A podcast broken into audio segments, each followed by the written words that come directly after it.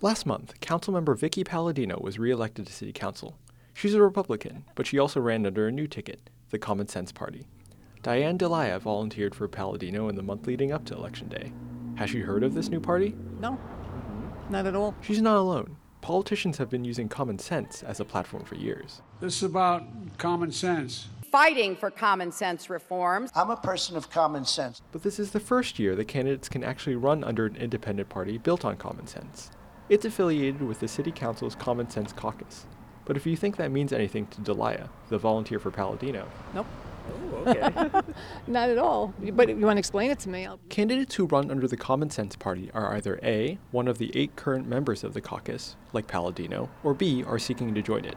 But while Delia hasn't heard about either the caucus or the party, she has been hearing ordinary people asking for more common sense in politics. when we go to um, volunteer meetings, a lot of us are saying, we just need some common sense back. We need some common sense back. She thinks that the common sense label better conveys Paladino's impact on the neighborhood, and it avoids the polarization facing Democrats and Republicans.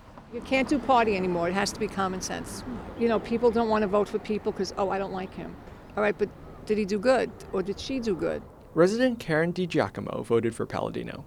She's also glad that Paladino is running under the Common Sense Party, but for a different reason.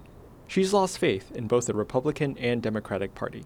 I would like to see her pull away from the Republican Party because I don't trust them at all and go to the Common Sense Party. I think that, that that would be a very good move for her. Russell Davies is another resident, and he isn't convinced by the name change. He says that wouldn't make any difference, because I wouldn't vote for her on any ticket. but that doesn't mean he's all for Tony Avella, who was running against Paladino. I'm not happy with either of them. And I feel like I had no choice because there were only two of them. I don't feel like uh, democracy is really in full bloom here. This year, the mainstream parties seem to be holding out. Paladino was the only common sense candidate to win a race. But things are brewing in California and Michigan, where other common sense parties are trying to get started. Vincent Young, Columbia Radio News.